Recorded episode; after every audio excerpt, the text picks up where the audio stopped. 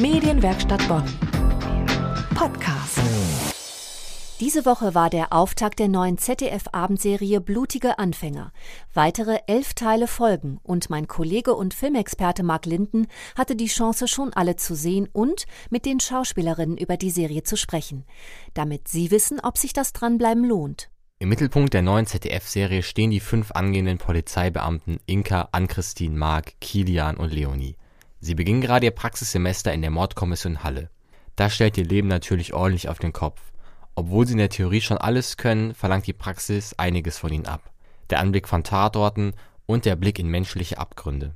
Als wäre das nicht genug, wird auch noch der Dekan der Hochschule tot in seinem Zimmer gefunden. Die Hauptverdächtige im Fall ist Leonie.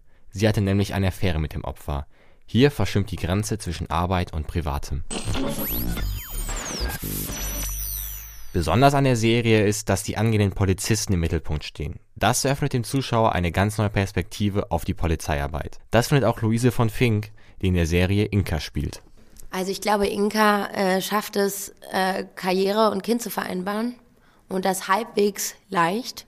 Also äh, das ist ja immer wieder eine Herausforderung und ich glaube, sie, ich finde, sie meistert das ganz gut und äh, baut sich ihr Netzwerk so und ja, ich finde, sie kriegt das ganz gut hin. Ich würde sagen, die neue Sichtweise ist eines der wichtigsten Merkmale der Serie, die damit auch besonders junge Zuschauer für sich gewinnen könnte. Besonders ist auch, dass das Privatleben und der individuelle Charakter der Figuren beleuchtet wird. So ist vor allem Leonie interessant. Der Zuschauer fragt sich ab der ersten Folge, ob sie wirklich fähig ist, den Mord begangen zu haben. Das denkt auch Larissa Marold über ihre Rolle. Das ist so eine zerrissene Persönlichkeit, leicht unberechenbar, man kann sie nicht ganz einschätzen. Sie hat ein Geheimnis und es macht eben Spaß, ähm, ja, die Rolle der Leonie so darzustellen. Aber auch Inka ist eine Figur, die von der Norm abweicht. Luise von Fink ist begeistert von ihrer Rolle, die Kind und Arbeit unter einen Hut bringt. Also ich glaube, Inka äh, schafft es, äh, Karriere und Kind zu vereinbaren und das halbwegs leicht.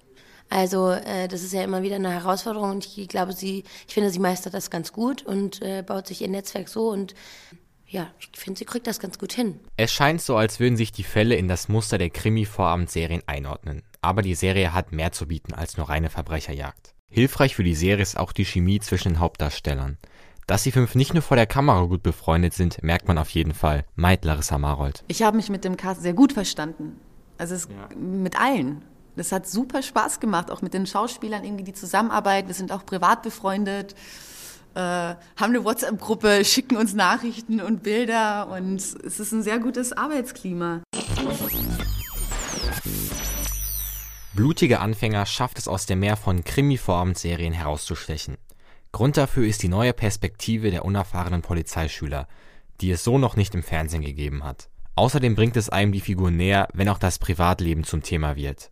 Die Figuren sind unterschiedlich und nicht so ecken- und kantenlos, wie man es zum Beispiel aus US-Krimiserien kennt. Es gibt der Handlung immer wieder neuen Schwung. Die Serie rollt das Genre neu auf und schafft etwas, das sich jeder Krimi-Fan nicht entgehen lassen sollte.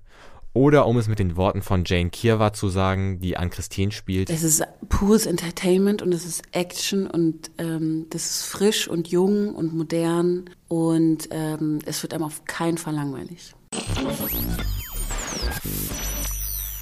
Blutige Anfänger läuft immer mittwochs um 19.25 Uhr im ZDF und alle Folgen finden Sie auch in der ZDF Mediathek.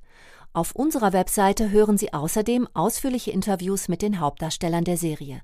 Schauen Sie vorbei auf medienwerkstattbonn.de. Medienwerkstatt Bonn. Mehr Beiträge auf medienwerkstattbonn.de.